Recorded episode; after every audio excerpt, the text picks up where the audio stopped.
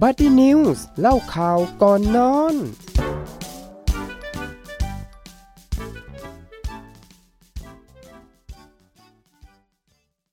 สวัสดีค่ะ คุณผู้ฟังคะพบกับช่วงของรายการ b u d d y News เล่าข่าวก่อนนอนนะคะ ดิฉันพานิชาปนัยเวศค่ะ ดิฉันรุจิราวันจัตวากุลค่ะ ค่ะ วันนี้นะคะเราก็จะมาแนวคำศัพท์ ที่อ่าแตกต่างไปจากสัปดาห์ก่อนนิดนึงนะคะ สัปดาห์ก่อนนี่คือพูดกันแบบเอ่อประวัติศาสตร์ไทยที่เกี่ยวกับเรื่องลอยกระทงลอยกระทงใช่เนาะก็แล้วจะเป็นมีแบบสตอรี่เรื่องราวต่างใช่ๆของความไทเชื่ยอเป็นเรื่องของความเชื่อกันไป แต่วันนี้เราก็จะมาพูดเป็นประวัติศาสตร์เหมือนกันค่ะ เป็นวัฒนธรรมของต่างประเทศอีกก็เราก็จะหมุนเวียนกันไปนะคะ ประเทศไทยบ้างเกาหลีบ้าง ญี่ปุ่นจีนต่างประเทศ ส่วนวันนี้เราก็จะมาลงลึกค่ะในแนวของเรื่องละครซีรีส์ หรือว่าภาพยนตร์ แนวย้อนยุค ซึ่งมันไม่ได้มีเพียงแค่ความสนุกอย่างเดียวเนาะแต่ว่าละครย้อนยุคเนี่ยมันให้อะไรเราเยอะแยะมากมายเลย วันนี้เราก็เลยหยิบยกเรื่องของซีรีส์ย้อนยุคมาเล่าสู่กันฟังให้กับคุณผู้ฟังกันค่ะแต่ว่าต้องบอกก่อนว่าไม่ใช่แค่ที่ไทยนะคะ ที่ต่างประเทศโดยเฉพาะที่เกาหลีเนี่ยเขาค่อนข้างจะมีบทบาทกับทั่วโลกก็ว่าได้ เรียกว่าค่ะแบบเป็นเป็นประเทศที่ ค่อนข้างที่จะทรงอำนาจแล้วตอนนี้ ทั้งเรื่องอืมของอาหารเรื่องของ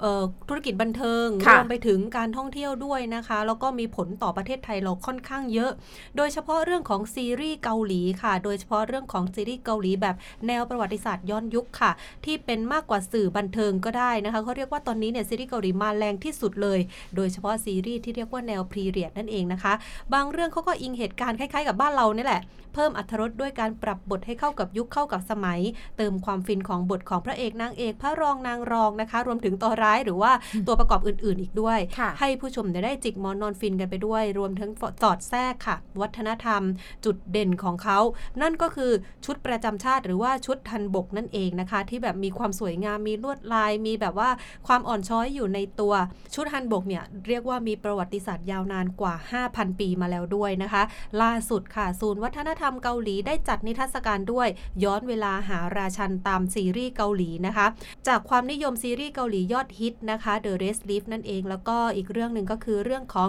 The King Affection นะคะ บรรยากาศภายในงานนิทรรศการเนี่ยก็จะอยู่เหมือนเราอยู่ในซีรีส์เลยทั้งเรื่องของเครื่องเรือนเครื่องของแต่งนะคะ ตกแต่งของเกาหลีเนี่ยผู้เข้าชมเองนะคะ ก็สามารถนะคะสวมชุดฮันบกเข้าไปร่วมถ่ายรูปกันในบรรยากาศนั้นได้ด้วย นะคะ คุณมุนซึงฮยอนนะคะ เอกอัครราชทูตเกาหลีแห่งประเทศไทยก็ได้กล่าวเอาไว้ว่า ซีรีส์เกาหลีย้อนยุคเนี่ยเป็นที่นิยมในเมืองไทย อันนี้ก็ว่าไม่ได้นะอืมทำให้ชุดฮันบกได้รับความสนใจเป็นอย่างมาก ก่อนหน้านี้ได้จัดนิทรรศการชีวิตของเรา แสดงชุดฮันบกที่พระราชาพระราชินีรวมถึงขุนนางเนี่ยได้ใส่ในซีรีส์เกาหลี รวมถึงเครื่องแต่งกายอาวุธ แล้วก็ทั้งหมดเนี่ยได้เชื่อมโยงกับนิทรรศการการย้อนเวลาหาราชันด้วย ตามซีรีส์เกาหลี ปัจจุบันเองเกาหลีก็มีการสวมชุดฮันบกเนี่ยตามเทศกาลต่างๆ ไม่ว่าจะเป็นวันปีใหม่ของเกาหลี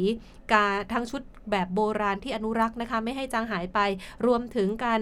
แต่งตัวแบบร่วมสมัยที่นักท่องเที่ยวอย่างเราเนี่ยสามารถใส่ได้ แม้เวลาจะผ่านไปสักเท่าไหร่ชุดฮันบกก็ยังอยู่คู่กับเกาหลี ไม่ต่างกับที่ไทยเลยเนาะใช่บางคนใส่กางเกงยีนกับผ้าสบายอืมอุ้ยเดี๋ยวนี้มีการแบบว่าฮิต เนอะเออเขาเรียกว่าอะไรผสมผสานกับยุคปัจจุบัน ใช่ แล้วก็เพลง Kill This Love ใช่ไหมคะ ของเกาของ Blackpink เนี่ยเขาก็เอาชุดฮันบกมาแบบอืมทำให้เป็นแบบน่ารักเออกระโปรงสั้นอะไรอย่างนี้ไปด้วยใช่ค่ะอะ พอเราพูดถึงซีรีส์เกาหลีนะคะ เกี่ยวกับเอ่อละครย้อนยุคอย่างเงี้ยค่ะ ถ้าเกิดว่าเกี่ยวกับเกาหลีนี่ถ้าเรามองย้อนกลับไปว่า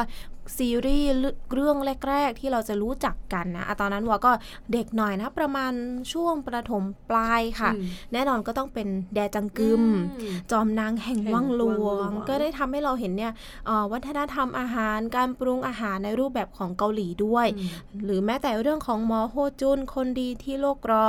จูมง มหาบุรุษคู่บัลลังก์อ่าในช่องคุณอยู่สามแม้ที่ใช่แบบใช่อ่าตอนเย็นๆเราต้องมาตามใช่ดูกันใช่หน้าจอเนาะหรือแม้แต่ก่อนหน้านี้ที่ฮิตกันไปค่ะเรื่องของ Mr. Queen อืมซีรีส์สุดฮอตตลกมาก แค่พูดชื่อเรื่องก็ขำแล้วค่ะ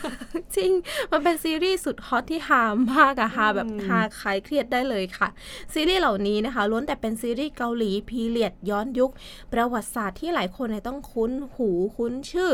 จนอาจเรียกได้ว่าเป็นซีรีส์แนวเนี้ยค่ะ คือหนึ่งในหมวดที่ได้รับความนิยมมากๆ ไม่แพ้หมวดอื่น ๆเลย ด้วยเนื้อเรื่องค่ะที่คล้ายจะอิงประวัติศาสตร์ฉากหลังเป็นวังอืมหลวงยุคเก่า ตัวละครเนี่ยใส่ชุดฮันบกหลากสีพร้อมบทพูด ราชาศัพท์ มียศถาบรรดาศักดิ์ด้วย ซีรีส์แนวนี้ค่ะมีชื่อเป็นภาษาเกาหลีนะคะว่า ซากึก ที่แปลว่า ละครอิงประวัติศาสตร์ โดยคำว่าซาเนี่ยมาจากคำจีนนะคะแปลว่าประวัติศาสตร์อืมแล้วคำว่ากึกเนี่ยแบบแปลว่า ละครรวมกันแล้วนะคะก็หมายถึงซีรีส์ ภาพยนตร์ หรือว่าสื่อบันเทิงที่สร้างจากเรื่องราวของบุคคลในประวัติศาสตร์ มีการเล่าเรื่องถึงเหตุการณ์ หรือว่ามีแม้แต่แบ็กกราวน์นะคะฉากหลังของเรื่องย้อนยุคเนี่ยในเหตุการณ์ที่มีอยู่จริงด้วย โดยมักจะเป็นที่เข้าใจกันว่าเป็นเรื่องที่เล่าถึงประวัติศาสตร์เกาหลียุคเก่า ที่เกิดขึ้นก่อนสิ้นราชวงศ์โชซอน ในปี 1897 ด้วย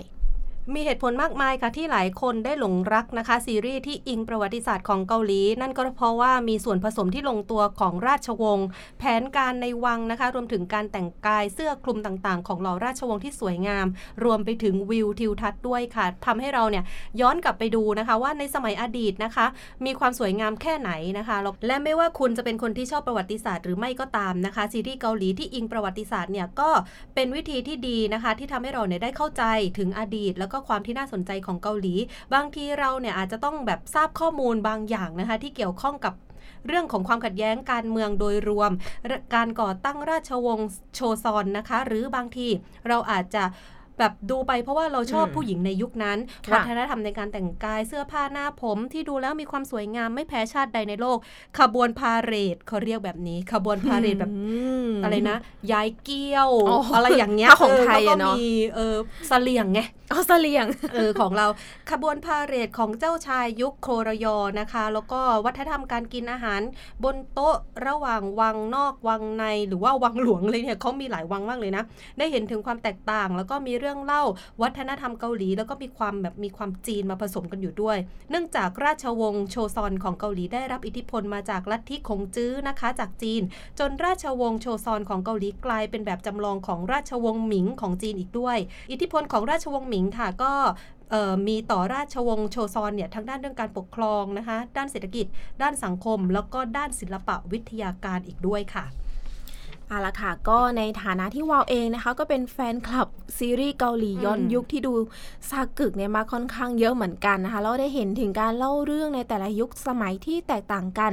บางเรื่องก็มีการอ้างอิงถึงตัวละครเดียวกัน แต่กลับเล่าประวัติศาสตร์ต่างกันด้วยนะคะ บางเรื่องนี่ก็มีตัวละครที่เสมือนมีชีวิต แล้วก็มีตัวตนอยู่ในอดีตจริง ๆ แต่ก็กลับเป็นเพียงแค่เรื่องแต่ง และบางเรื่องก็เป็นแนวแฟนตาซีเสียจนไม่น่าอิงประวัติศาสตร์เลยนะคะ วันนี้ค่ะ Buddy News ก็อยากจะพาคุณผู้ฟังนะคะ ไปดูนิยามของซากึกแต่ละแบบ รวมไปถึงการเล่าเรื่องประวัติศาสตร์ผ่านสื่อบันเทิง ว่ามีผลกับการรับรู้ การรักชาติแล้วก็การมองประเทศของตัวเองได้กันอย่างไรบ้าง วันนี้นะคะก็มีเรื่องแรกนะคะเกี่ยวกับซากึกเนี่ยมาตั้งแต่ยุคไหนนะคะ จุดเริ่มต้นของซากึกเนี่ยซึ่งก่อนหน้านี้ ไม่ใช่เพียงแค่ภาพยนตร์หรือว่าซีรีส์แต่ยังหมายถึงการเล่าเรื่องในรูปแบบ ละครเวที การละเล่นหรือโอเปร่าเกาหลีตั้งแต่ดั้งเดิมที่เรียกว่าซางกึก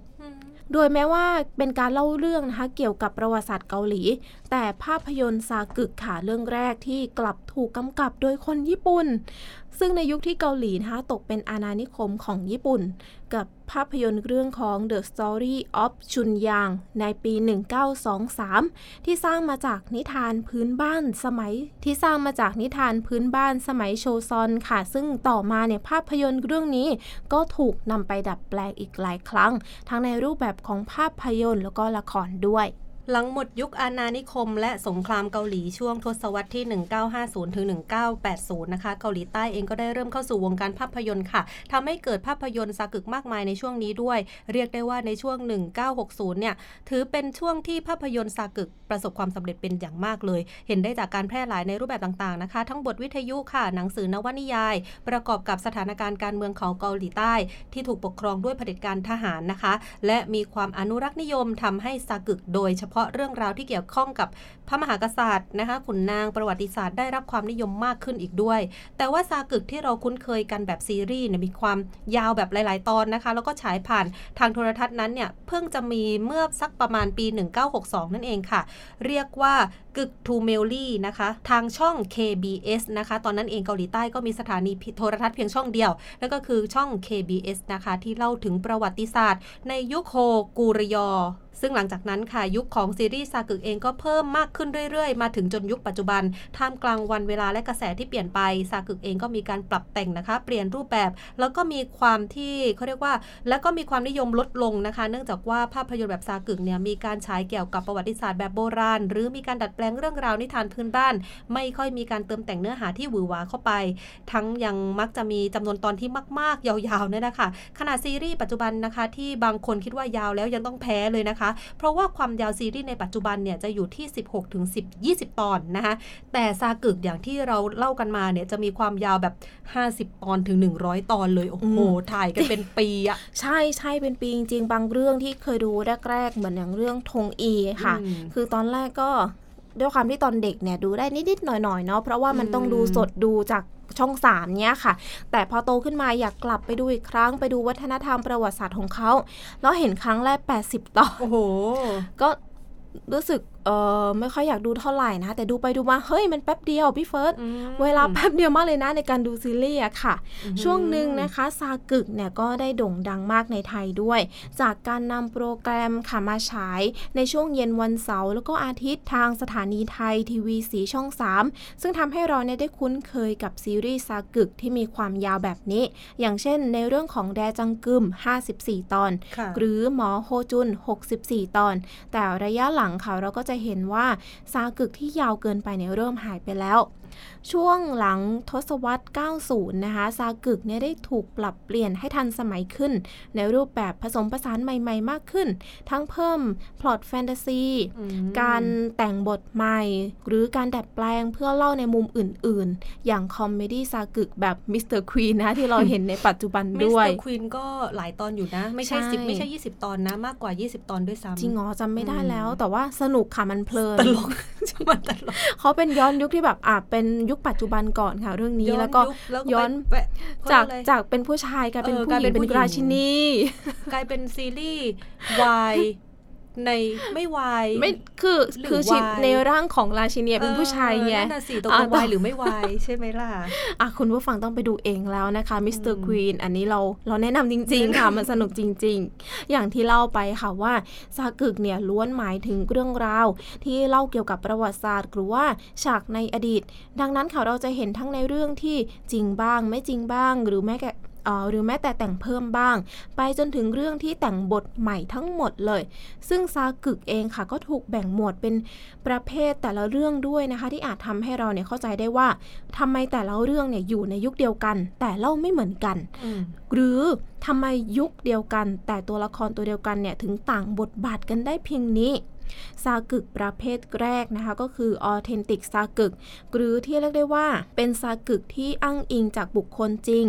หรือเหตุการณ์จริงในประวัติศาสตร์ แม้ว่าจะสร้างมาเพื่อความบันเทิง แต่ซากึกประเภทนี้ เข้าใกล้ความเป็นจริงที่เกิดที่เกิดขึ้นมากที่สุด โดยในการนำเสนอนั้นค่ะจะมีการค้นคว้าอย่างละเอียด มีการใช้บันทึกทางประวัติศาสตร์ ในบางเรื่องค่ะอาจจะมีผู้บรรยายเพิ่มข้อมูลเพิ่มเติมด้วยนะคะ แล้วก็มีนักวิจัยเกี่ยวกับเรื่องนี้ด้วย แต่จริงนะเวลาเขาเราศึกษาเนาะใช่พอวาดูแล้วอะ ทุกครั้งเลยอะไม่ว่าจะเป็นจีนเกาหลีญี่ปุ่นหรือว่าอืมไทยเนี่ย พอเราดูแล้วเราจะชอบกลับไปค้นหาค้นหาว่าเออใช่คนนี้ใช่คืออะไรอยู่ในยุคไหนแล้วมันใช่เหมือนเราเข้าไปอยู่ในเรื่องนี้ด้วยอะใช่มันสนุก แล้วเหมือนที่เกาหลีเขาจะมีอะไรนะ คิม เขาอ่าชื่อทำชื่อสมัยก่อนเป็นสกุลคิมโช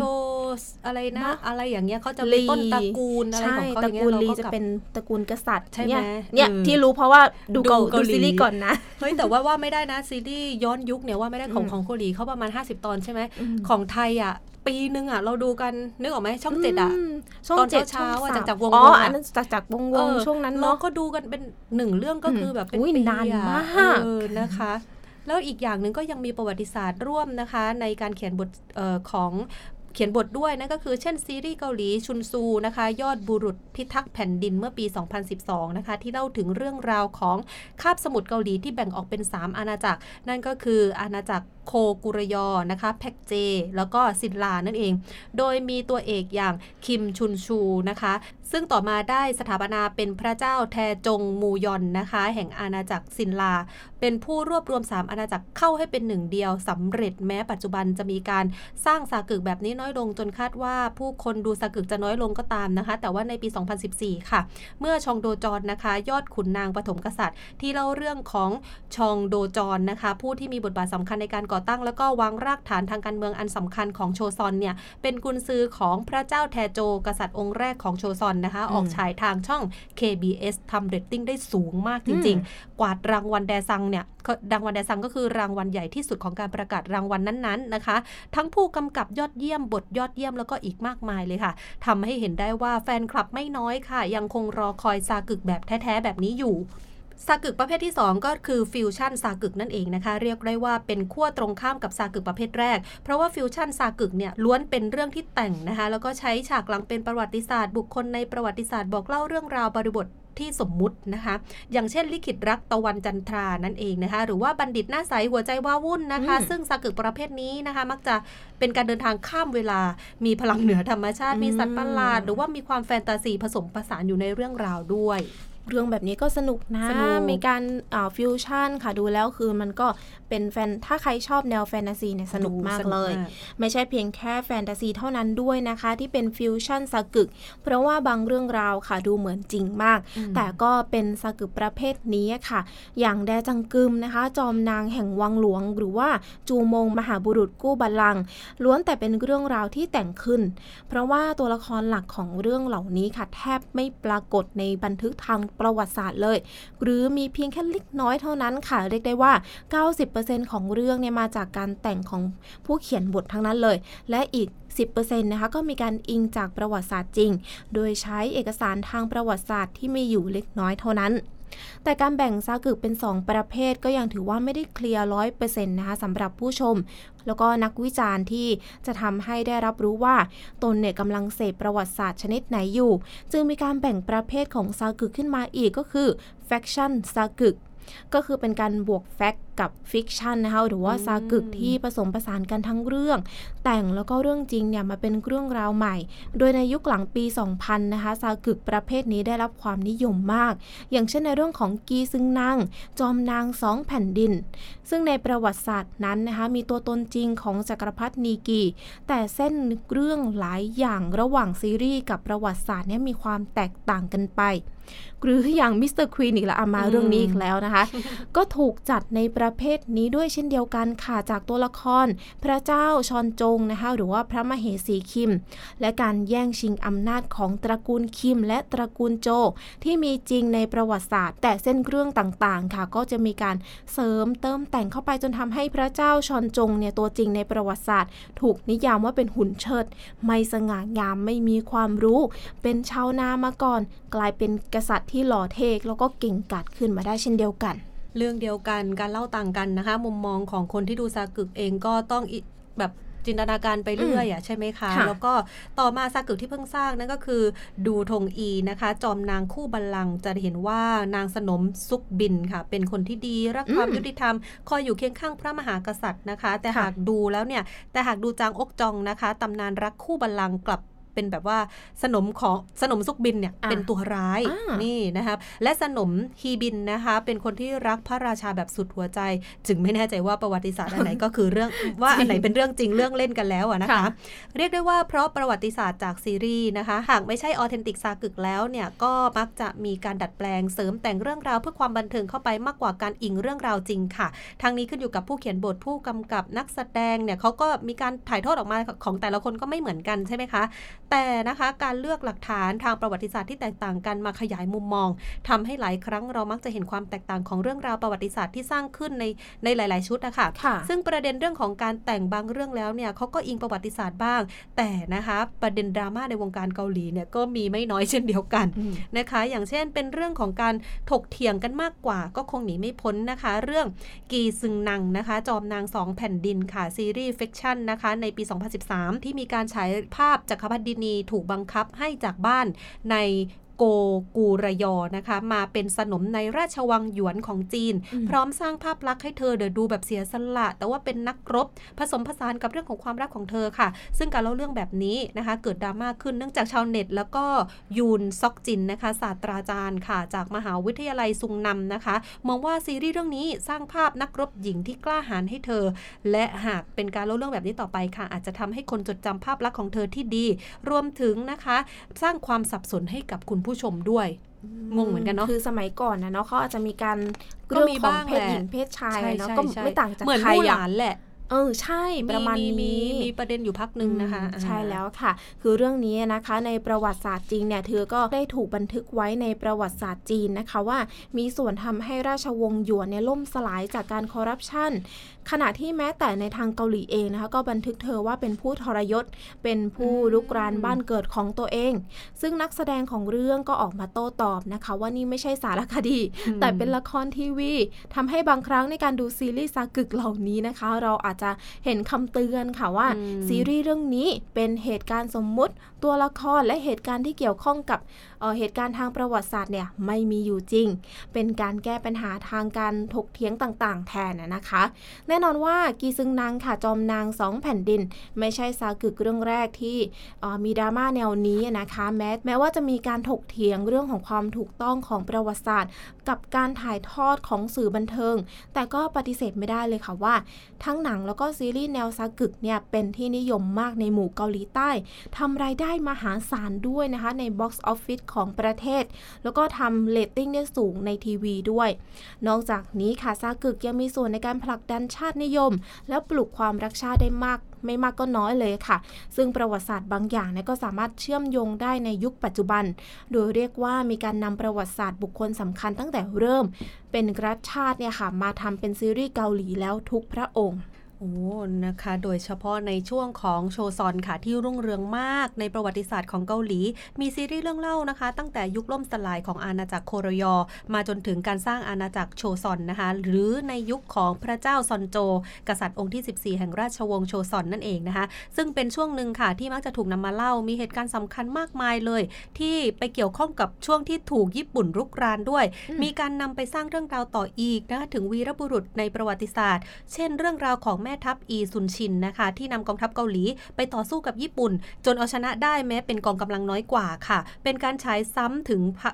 ภาพความเป็นผู้นำของแม่ทัพลี ที่มักจะพูดถึงแล้วก็ยกย่องอยู่เสมอ หรือแม้ในช่วงยุคของพระเจ้าแซจงมหากษัตริย์ หรือแม้ในยุคของพระเจ้าแซจงนะคะมหาราช กษัตริย์องค์ที่ 4 แห่งราชวงศ์โชซอนนั่นเองนะคะ ผู้ที่ประดิษฐ์อักษรฮันกึนค่ะ ไม่เพียงปลุกใจให้รักชาติ ซีรีส์ซากึกเองก็ยังกลายเป็นเครื่องมือหนึ่งที่ดึงดูดนะคะ ผู้ชมเนี่ยไม่ว่าจะเป็นชาวเกาหลีให้หันมาเที่ยวเกาหลีนะคะ แล้วก็การเล่าเรื่องของประวัติศาสตร์ วัฒนธรรมโบราณเชิงลึกของเกาหลีที่มีมากกว่าที่ปรากฏในซีรีส์ทั้งจากงบประมาณที่ทุ่มทุนสร้างนะคะ ฉากคอสตูม มีการศึกษารายละเอียดค่ะ แม้ว่าจะเป็นซากึกแบบฟิวชั่นหรือว่า fiction ก็ตามนะคะรวมถึงการแสดงของนักเกาหลีใต้เองก็การันตีถึงความสมจริงจากการเข้าถึงบทบาท การแสดงหน้าตาสำเนียงการพูดอืมยิ่งเป็นปัจจัยที่ทำให้เราเนี่ยอินกับเรื่องราวต่างๆ ในตัวละครและเรื่องราวในซีรีส์มากยิ่งขึ้นด้วยค่ะจริงคือเวลาเราดูซีรีส์เกาหลีนะคะ ไม่แต่เรื่องของไทยเนี่ยแต่ว่าอันนี้ยอมรับจริง ๆ นะคะ ซีรีส์เกาหลีอะค่ะ ในในไม่ว่าจะเป็นย้อนยุคหรือว่าในยุคปัจจุบันเนี่ยอืมเขาแสดงได้อินจอินเนอะริง ๆ ถึงบทคือไม่ไม่ได้อวยนะ แต่อืมมันจริง ๆ ถ้าคุณผู้ฟังที่ได้ดูเองเนาะก็จะเข้าใจค่ะว่าเขาถึงบทจริง ๆ แล้วเหมือนในเรื่องของซีรีส์ย้อนยุคอะค่ะ คือเขาอินจนแบบ ดูเพลินเหมือนตัวเองเข้าไปอยู่ในนั้น มีบางช่วงนะคะพอวาดูจบเนี่ย แม้แต่เรื่องราวของเขาก็มีเพลงประกอบด้วยใช่ใช่เพลงประกอบเขาก็ทำได้ยิ่งใหญ่อลังการแล้วก็เพราะมากด้วย คือชอบชอบเขาเรียกอะไรอะมุกอ่อนยากอะเออยิ่งแบบฉากฉากการแบบ เขาเรียกอะไรอะฉากหลังอะฉากเออแบบต่างๆแบ็กกราว background ต่างๆ คอสตูมอืมเขาอย่างเงี้ยก็คือแบบค่ะอลังการมใช่ากนะคะแบบทุกรายละเอียดไม่ว่าจะใช่เป็นเอ่อผู้อะไรสักอย่างที่เขาห้อยที่โอ้ยเอวเขามีการศึกษา มีอะไรโอ้โหแล้วก็บนยศบนหัวขาบรรดาศักดิ์เออแบบเนอะเครื่องหัวเขาเรียกใช่เครื่องหัวไหมแบบว่าสนมด้านซ้ายด้านขวาอ่าแล้วก็จะใช่แตกต่างกัถ้านผู้เสื้หอญิงผ้าที่ยังไม่ได้แต่งงานก็จะแค่ถักเปียปล่อยไว้ด้านหลังอ่ถ้าก็จะแต่งมีแล้วอีกก็ก็จะต้องมียกขึ้นมาอ่ก็จะอืมมีเรื่องราวให้ศึกษาใช่แล้ว เรื่องไทยก็มีเดี๋ยวเราเยจะอะพยายามไปหาเรื่องราวแบบเนี้ยใช่แล้วจะค่ะมีเรื่องของทางเอ่อต่างประเทศอย่างเช่นค่ะเอ่อที่อเมริกาหรือว่าสหรัฐอืมเองก็ตามนะคะ เพราะว่าซีรีส์เรื่อง The Crown เนี่ยเราก็ติดตามเหมือนกันอ่าเดี๋ยวเราจะพยายามหาข้อมูลที่เชิงลึกมาเล่าให้คุณค่ะผู้ฟังได้ฟังกันด้วย เพราะเราก็อยากรู้เหมือนกันใช่นะคะ เรื่องของควีนอลิซาเบธก็น่าสนใจเช่นเดียวกันจริงเจ้าหญิงไดอาน่าเราก็สนใจใช่เจ้าชายชาวอะไรแบบเนี้ยนะคะค่ะเอาละหรือว่า ปลายปีนี้เราจะมาจบอ่าที่เล่นราชวงศ์เรื่องนี้เนาะคือก็เอาก็เราได้อืมได้ศึกษาในหลาย ๆ สัญชาติกันใช่ไปด้วย คือจริง ๆ ค่ะในเวลาเราดูแล้วมันนอกจากความสนุกแล้วทำให้เราเนี่ยได้ศึกษาประวัติศาสตร์โดยจริง ๆ ด้วย หรือแม้แต่เอ่อแต่ละเรื่องที่เราเล่ามาว่าประเภทของซากึกมันจะมีทั้งการผสมผสาน แล้วก็จะได้ดูว่าอ่าตัวละครนี้จริง ๆ แล้วในประวัติศาสตร์เนี่ยอืมเขาเป็นยังไง ค่ะเอาล่ะค่ะนี่ก็เป็นเรื่องราวนะคะ เกี่ยวกับละครละครค่ะซีรีส์นะคะ เกี่ยวกับซีรีส์เกาหลีย้อนยุค เดี๋ยวโอกาสหน้าเราสองคนนะคะจะจะเตรียมเกี่ยวกับสัญชาติอะไรอืมคุณผู้ฟังก็มามาเล่าติดให้ตามฟังกันได้นะคะ ทุกคืนวันอาทิตย์เลยค่ะสามทุ่มครึ่งจนถึง4ี่ทุ่มก่อนปิดสถานีของเรานะคะสำหรับตอนนี้หมดเวลาลงแล้ว เราสองคนต้องขอตัวลาไปก่อนนะคะ สวัสดีค่ะ สวัสดีค่ะ บัดดี้นิวส์เล่าข่าวก่อนนอน โดยสถานีวิทยุมอหัดใหญ่ FM 88 MHz